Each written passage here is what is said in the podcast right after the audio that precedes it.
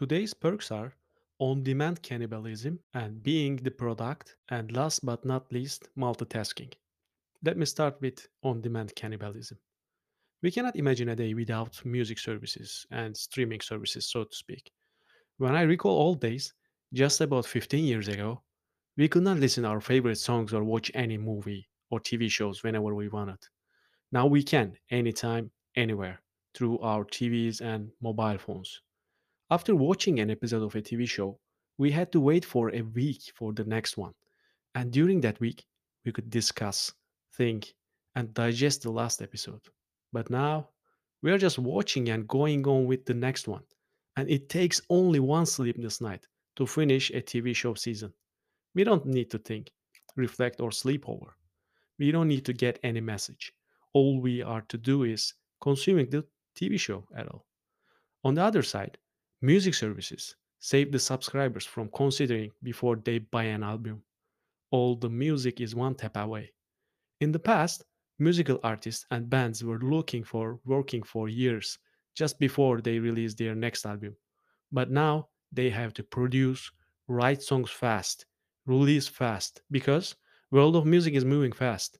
Consumers are listening fast. Is this a gain or a loss? Of course it's a gain in terms of access for the subscriber, but how about the cumulative artistic value? The second perk is being the product. A couple of years ago, I remember watching ex-Google C E O Eric Schmidt. He was advising audience in a conference-like occasion about startup ideas, new business ideas. He mentioned that one of the best, easiest, and popular idea of the last two or three decades was collecting information from the users and then transforming and selling it back to them. This is the brief explanation of Google's business model since its day one. Millions of people search something on Google every second, unavoidably adding more information into its massive search index.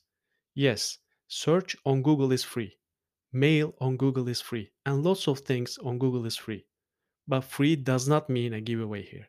It is because they turn the usage, the statistics, and the data into revenue.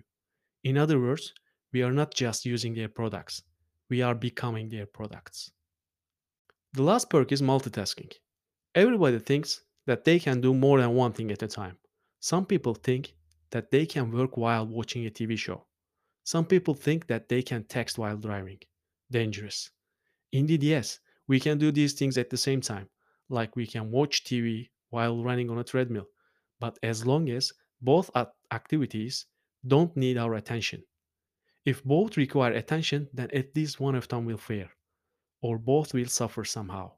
If you want to test it, pick up a piece of paper, start timer, and try to write, "I can always multitask," and then start writing numbers from one to nineteen. When you finish, stop the timer and check the duration. Okay, you did this.